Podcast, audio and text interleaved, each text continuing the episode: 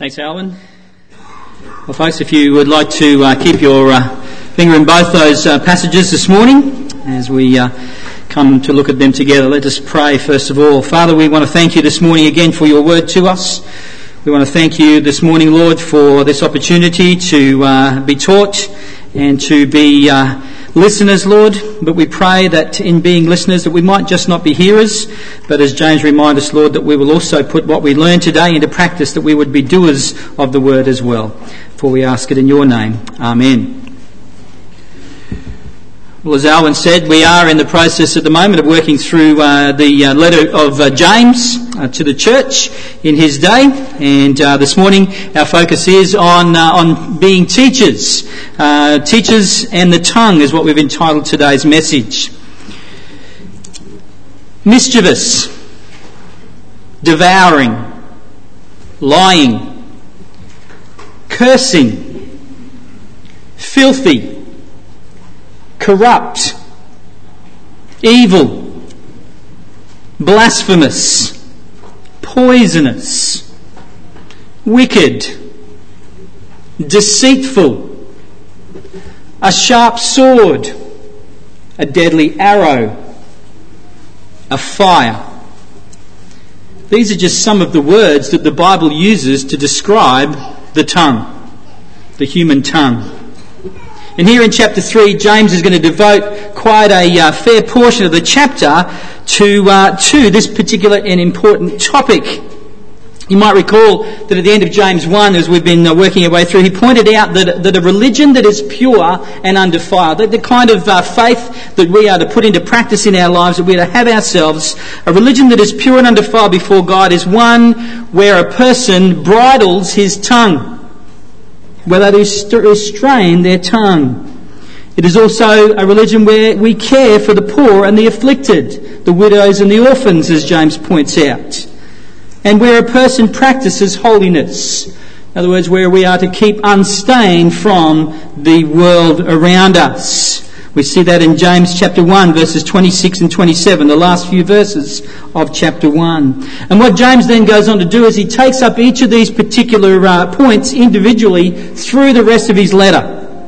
And over the past few weeks in chapter 2, we've, uh, we've seen how James elaborates, particularly in greater detail, on what it means to take care for one and of, of, take care of one another.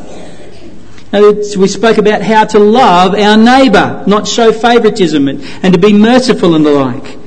James has, has been at great pains to point out, you know, that, that we as, as God's people are to, uh, are to love our neighbour as ourselves. We are to, uh, to make sure that we care for one another and uphold one another and encourage each other. But he also then talks about in chapter 2 how our faith, if it is a real and genuine faith, will actually be seen within, it will be revealed through these kind of deeds, in the things that we do. Those deeds and actions that we've been speaking about. And of course, they result from this changed heart and life that results from the implanted Word of God, the life giving Word that God plants within us and starts to bear fruit through our lives through these actions. And as we, as we saw over the last couple of weeks, a saving faith, that genuine faith, if you like, is, is one that will show itself through action. But here in chapter 3, James takes up another matter of the tongue in order to show that it's not just our actions which point to the genuineness of our faith, but it is also, and probably more importantly, our speech. What we say points to the genuineness of our faith. When speaking of the, uh, the genuine or the, the, the relationship between, uh, between our words and our, and our faith, our heart, uh, we, we read Jesus' words from Matthew chapter 12, verses 33 to 37. And he says, uh, he says this, he says, Jesus says, either make the tree good and its fruit good, or make the tree bad and its fruit bad. For the tree is known by its fruit. You brood of vipers. Now, here Jesus is talking to the, uh, to, the, uh, to the teachers of Israel. You brood of vipers, he says, how can you speak good when you are evil? For out of the abundance of the heart, the mouth speaks. There we see Jesus' correlation or his relation of the heart, what, what, who, we are, who we truly are in ourselves, to what comes out of our mouths. Out of the abundance of the heart, the mouth speaks. Jesus goes on to say, the good person out of his good treasure brings forth good, and the evil person out of his evil treasure brings forth evil. I tell you, Jesus says, that on the day of judgment, people will give an account for every careless word they speak. For by your words you will be justified, and by your words you will be condemned, Jesus says. Now, of course, this is in you know, the, the, the, same kind of things of what James has been saying over the past several weeks in his letter.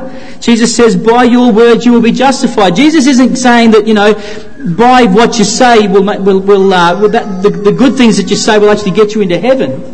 What Jesus is saying here is the words that you speak will actually testify to the actual, the actual heart transformation that has taken place because of that receiving of God's word, the gospel, in a person's heart and life.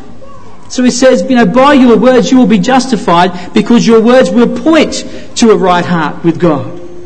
And by your words you will be condemned. Folks, as believers, we recognise that we, each day we find ourselves in a spiritual battle.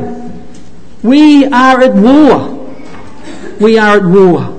It's a battle between our new nature in Jesus Christ. Okay, Paul talks about this in 2 Corinthians 5 verse 17 where he says, If anyone is in Christ, he is a new creation. The old is gone, the new has come. But of course, we still carry around within our bodies this sinful flesh. These evil desires, these wicked desires that, uh, that, that constantly are waging war with this new nature that God is, has placed within us. And at the forefront of this spiritual battle is the tongue. It's the tongue, for it is the place where we as believers most often stumble whether it be through anger or through gossip, through slander, through criticism, through hatred, we, we often express, you know, these, these sinful actions and desires of our hearts through our mouths. And as James teaches on the tongue in this chapter, we cannot help but see just how huge a problem it is. How such a small organ in our bodies can cause so much devastation and destruction in people's lives. Now, it's no wonder then that James, as he begins this discussion on the tongue, he focuses first and foremost on those who teach. On those who teach. Because, after all, when it comes to teachers, the tongue is their primary tool of trade. Isn't that right, teachers? The tongue is the primary tool of trade. And because of its very nature, teaching involves a lot of speaking. It involves us talking a lot. I see a few teachers nodding their heads around the room. And so therefore, when we use this speech and our tongue a lot, there's a lot more potential for us to, harm, to, to cause harm. A lot more potential for us to slip up a lot more potential for those evil things within our hearts to actually come out through our mouths. There's much more potential for error and for sin. Now, as we sort of get into this, I want to first of all set just a couple of things straight, okay? And the, the first is this, is that the role of a teacher is an important one in the church. Okay, the role of teacher is an important one. We're told in Ephesians chapter 4, which is what Alwyn read to us earlier, that, that Christ has gifted to his church apostles, prophets, evangelists, pastors and teachers. Now some would, would see the pastors and teachers being two different roles. I actually see it being the same role, pastor, teacher. And their role was this. They were to equip the saints. Folks, that's you. They were to equip the saints for the work of ministry. And that ministry is building up the body of Christ, first and foremost, until we all attain to the unity of the faith and of the knowledge of the Son of God, to mature manhood, or to, to mature spirit, spiritual, spiritual manhood, if you like to the measure of the stature of all the fullness of Christ, so that we, okay, so here's the reason why we are to build up this way, so that we may not be children tossed to and fro by the waves and carried about by every wind of doctrine and by human cunning and by craftiness in deceitful schemes. But instead, by speaking the truth in love, we are to grow up in every way into Him, that is Christ, who is the head, the one from whom the whole body, joined and held together by every joint with which it is equipped, when each part is working properly, makes the body grow so that it builds itself up in love. Do you get the picture? Okay, Christ has gifted to his church certain people for this specific role of training up the people, the training up the people of the church in order that they be the ones who carry out the ministry. So if you think that, uh, that it is the pastor's role or the elder's role to be doing the ministry as such and that the people in the church, we just pay the pastor to do that, then this passage very clearly says that that's the wrong, that's the wrong um, understanding to have. So there is a specific role for teachers, which Christ has purpose for his church. Now, if you think right now, well, okay, well, this passage this morning is focusing on teachers, I can switch off because I'm not a pastor, I'm not an elder, I don't have to worry about this this morning. I can have a bit of a snooze or I can actually uh, just perhaps have a bit of a flick through the newsletter. Well, I've got some news for you. And it's this. That if you go, if you keep following that passage through, you will see that each of us have a role within the life of the church. And it is in fact a teaching role. Every single one of us. It may not be specifically someone who will stand up in front of the congregation and teach the Word of God in this regard, but we have got a teaching role towards one another. Because Paul goes on to say that we are to speak the truth in love, work together, grow together, build ourselves, build each other up in love so that all of us will be kept on the, on the right path so that we won't be carried, you know, carried to and fro by the waves of all of this, you know, this, this wrong teaching and false doctrine and things like that. We each have got a responsibility to one another to help encourage and keep each other on the right path, walking towards Jesus.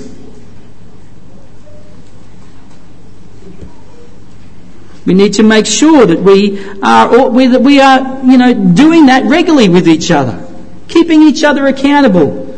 You know, not sort of, not, not from the point of view that we sort of, you know, go up to each other and say, we saw you do this the other week, you know, and shake your finger at them and that sort of thing. But get alongside each other, you know, and say, you know what, this is an area that I really struggle with. And perhaps it might be an area that you struggle with too. How about we pray for one another? And we perhaps journey together a little bit and keep each other accountable in that area of our lives by practicing grace and forgiveness and understanding towards one another. That's what speaking the truth in love is about. We are a community of faith, folks. A community of faith. And believe me, the world out there at the moment is trying to undermine our faith in so many ways, through so many avenues. And we need to look out for one another and care for each other and work in terms of building up that community of faith. When Jesus gave the Great Commission to his disciples, he said he wanted them to go out into the world and make disciples by baptizing them and by teaching them. Now, does that does that uh, does that uh, commission uh, directly relate to to, uh, to teachers such as you know pastors and that sort of thing only? No, it doesn't. It is to every single one of us. So you can see there that we all have this, this role of teaching, if you like. It is incumbent on us all to know what we believe. Joe spoke about this this morning as she was leading us through our time of worship together.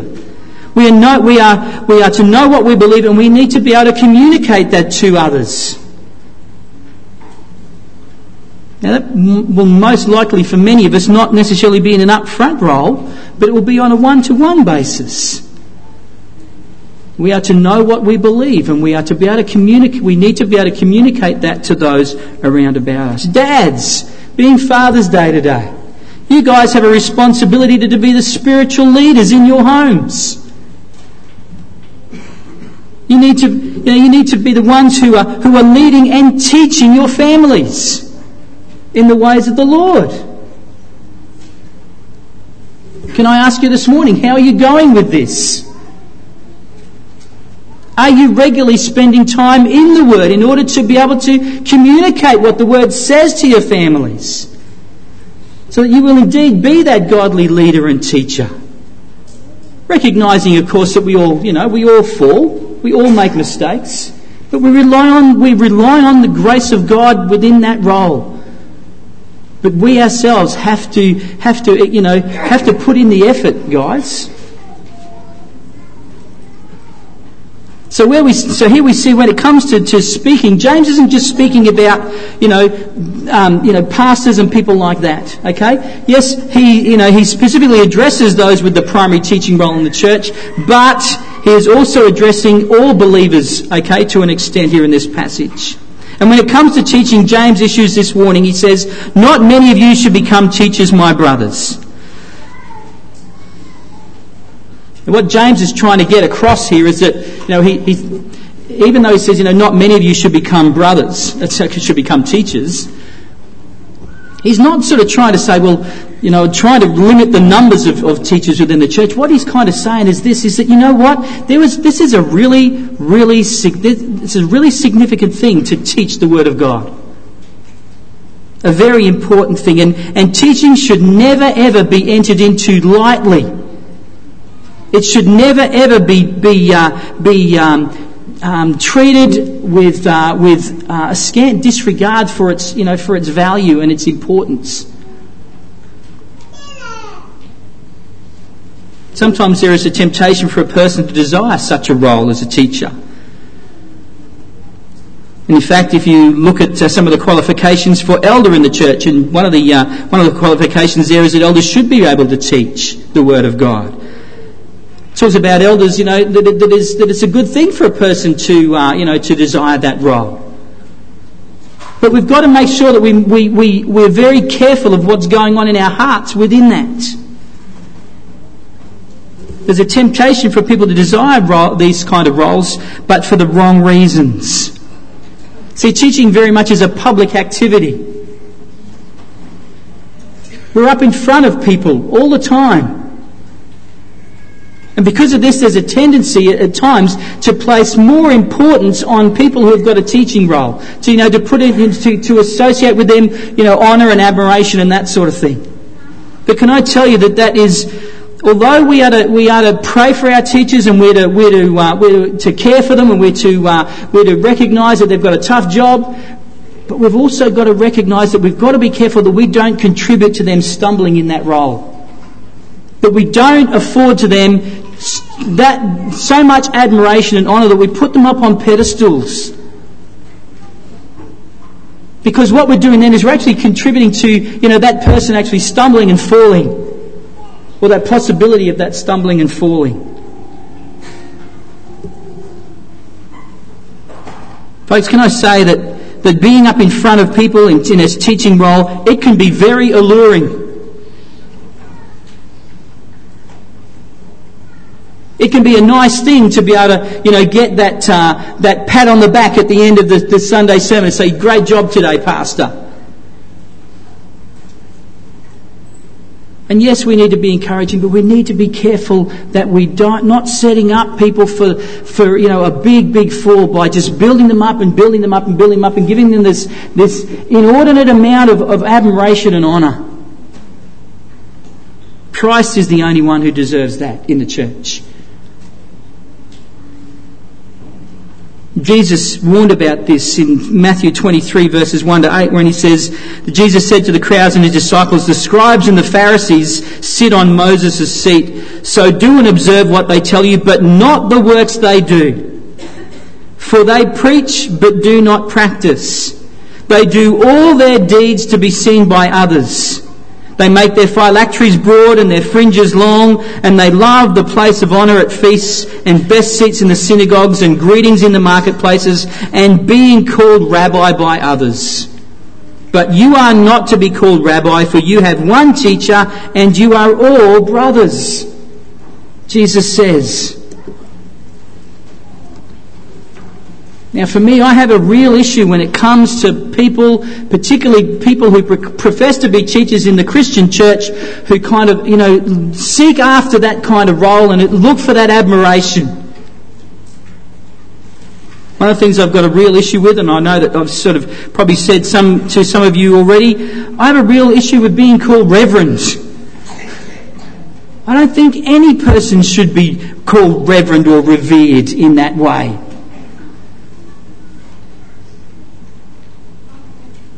I am no more special than anyone else here in this room this morning, than anyone else in Christ Church. Yes, I have been given a role as a pastor in this, in this place, amongst this congregation by Jesus. But does that make me any more special than anyone? No, it doesn't. I am just the same as you. And we all have got a role to fulfill by the grace of the Lord Jesus Christ. Every single one of us. Now, that's not to deny the scripture's instructions concerning leaders. It talks about in Hebrews chapter 13 verse 17, it says, Obey your leaders and submit to them, for they are keeping watch over your souls as those who will give an account. Let them do this with joy and not with groaning, for that would be of no advantage to you. So yes, we are to, we are to, you know, care for our leaders, yes but do not put them on a pedestal above anyone else.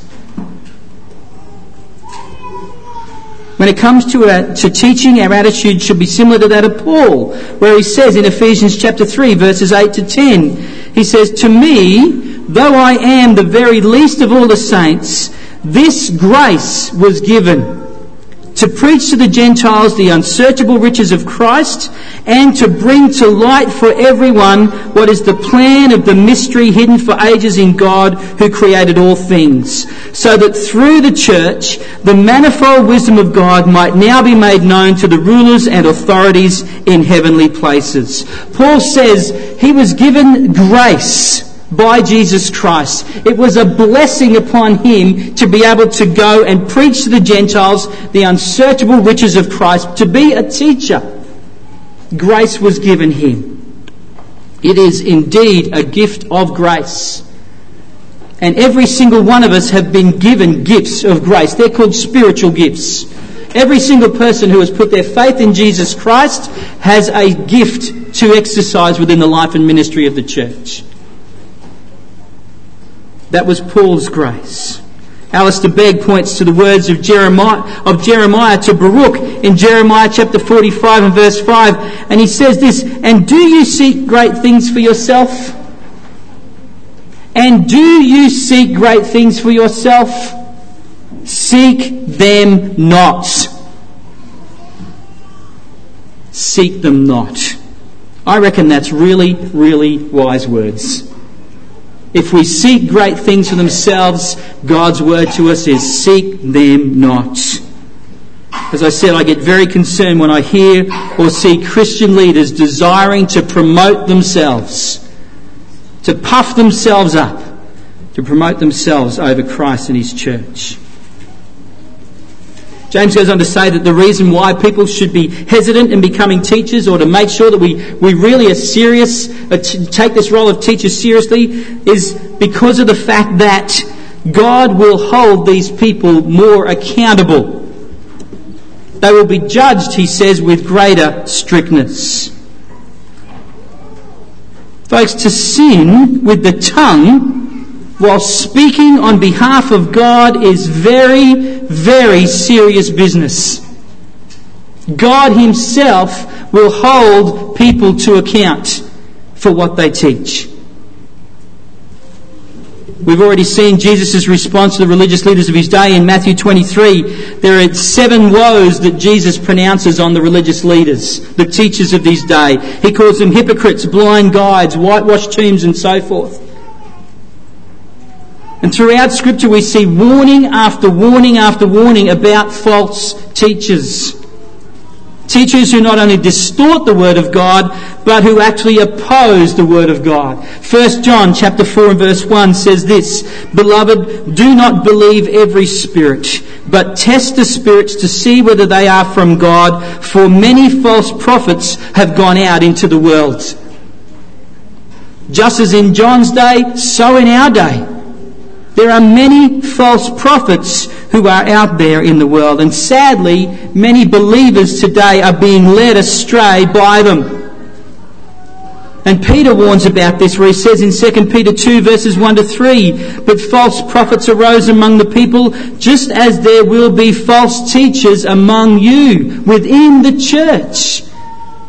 There will be false teachers and they will secretly bring in destructive heresies, even denying the Master, that is Christ, who bought them, bringing upon themselves swift destruction.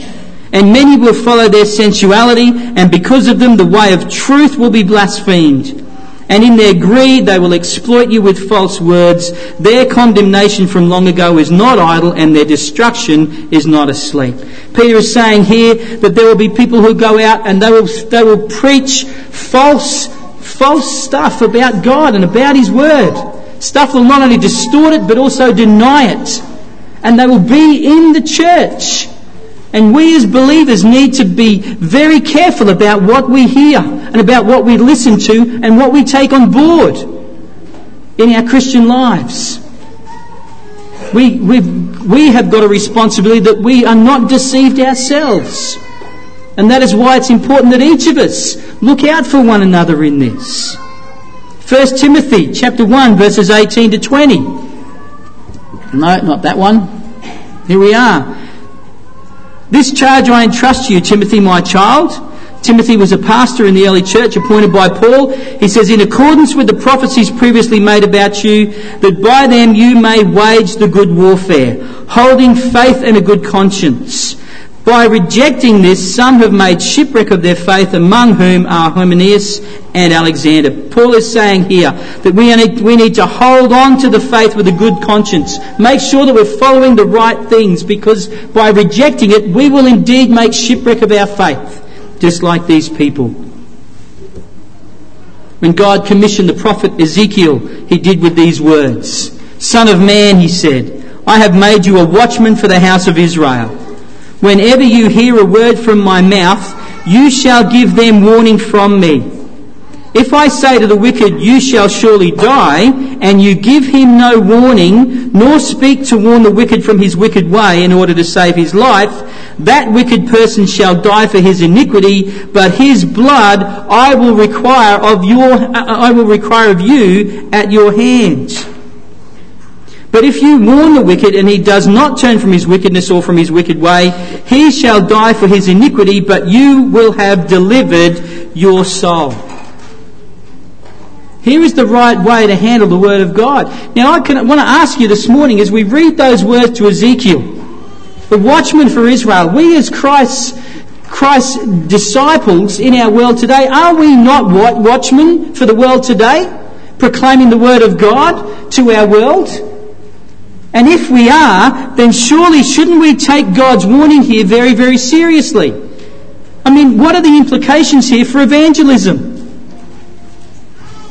If we have been given a message of salvation of Jesus Christ, a message of warning to the world, and yet we do not proclaim that warning, then who will we, who will God hold accountable for that? You and I. That's incredible implications for evangelism, don't you think? As teachers?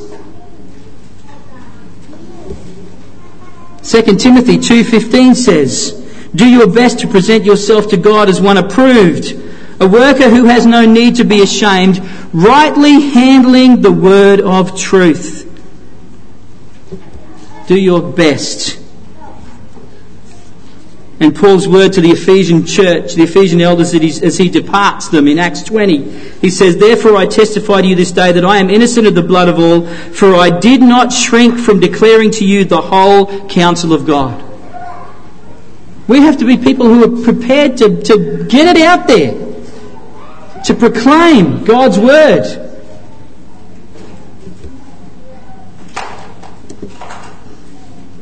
But as we do that, we have to be reminded that God will hold us all accountable for how we proclaim that. Isn't that a sobering thought to us today, folks? Do you find that a very sobering thought today? How we handle the Word of God? how we proclaim the Word of God, how we teach the Word of God. The Word of God is about people's eternity, people's eternal destiny. And as such, it has to be the most valuable possession that we hold. Isn't that true? That's why we've got that sign out there that's, you know, that's been out there all week. That the Word of God is more precious than any of man's riches. Because it deals with eternal things. John MacArthur, writing about uh, this particular passage, says teachers who misrepresent the Word of God can do more spiritual and moral damage to God's people than a hundred atheists or secularists attacking from the outside.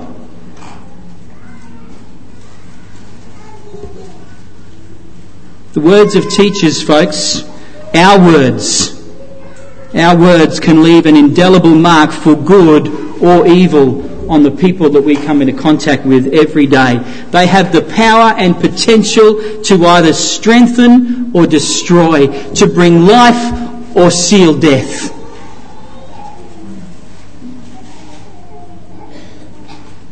Now, having said that,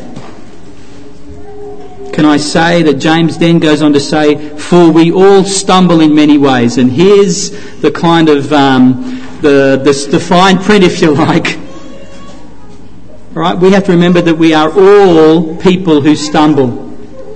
We stumble with the things we say, yes, but we stumble in our own heart attitudes and motivations and things like that as well.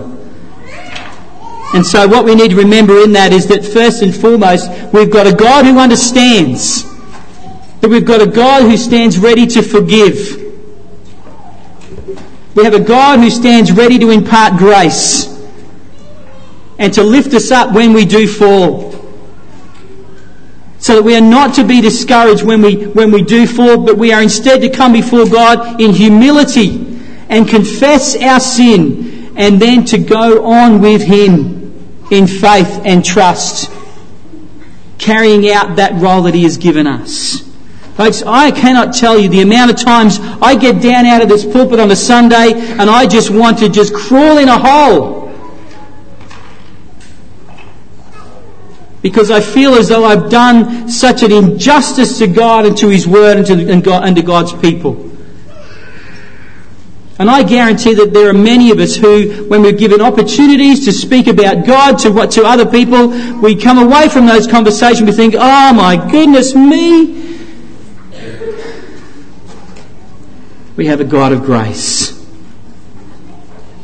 No one is immune and exempt in regards to the danger of the tongue or in regards to sin. We all stumble in many ways.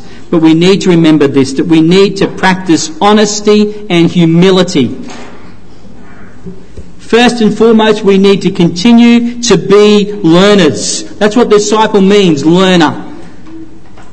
We don't have all the answers, folks. None of us have all the answers. And can I say that no one will fully understand or have a perfect grasp of the scriptures? Isaiah 55 8 reminds us about that. But what we do know is we've got a great and mighty God who is able to use the most weak and the most sinful and the most inept human beings, because he uses me every single Sunday in this pulpit. He uses you every single week in your homes, out there in the communities. He uses us every single day to impact the lives of the people around about us. Isn't that great? Yes. So therefore, let us not think that perfection needs to be the goal in this life, but instead let every day be about an ongoing need of honesty and humility, repentance and growth in grace.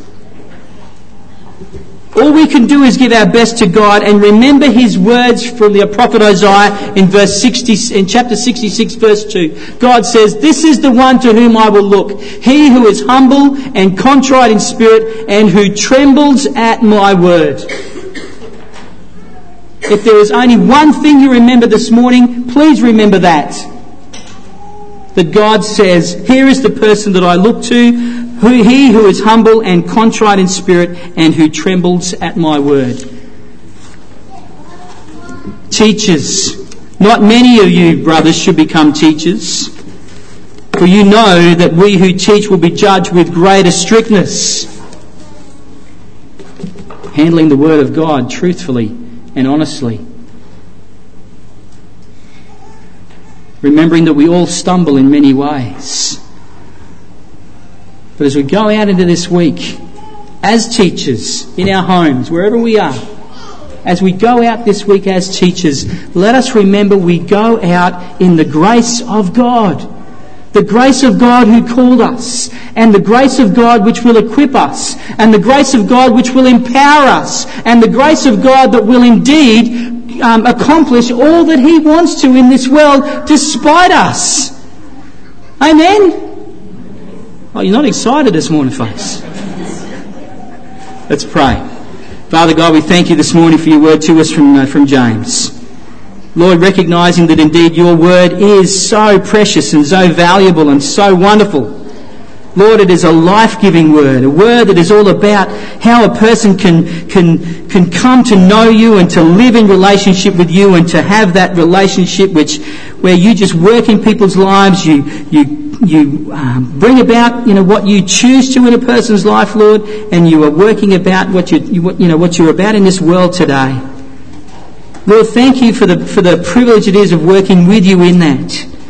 Thank you that we have been just blessed in this way and help us each day to walk in humility, to have that contriteness out of our hearts, Lord, and indeed to be people who tremble at your word every day.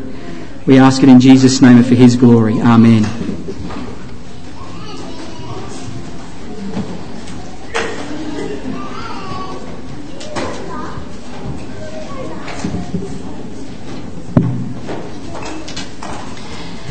Last song speaks of our response in being willing to yield to whatever God has for us to do as His teachers. So we're going to sing this as a family. So the men again are going to lead in the first verse.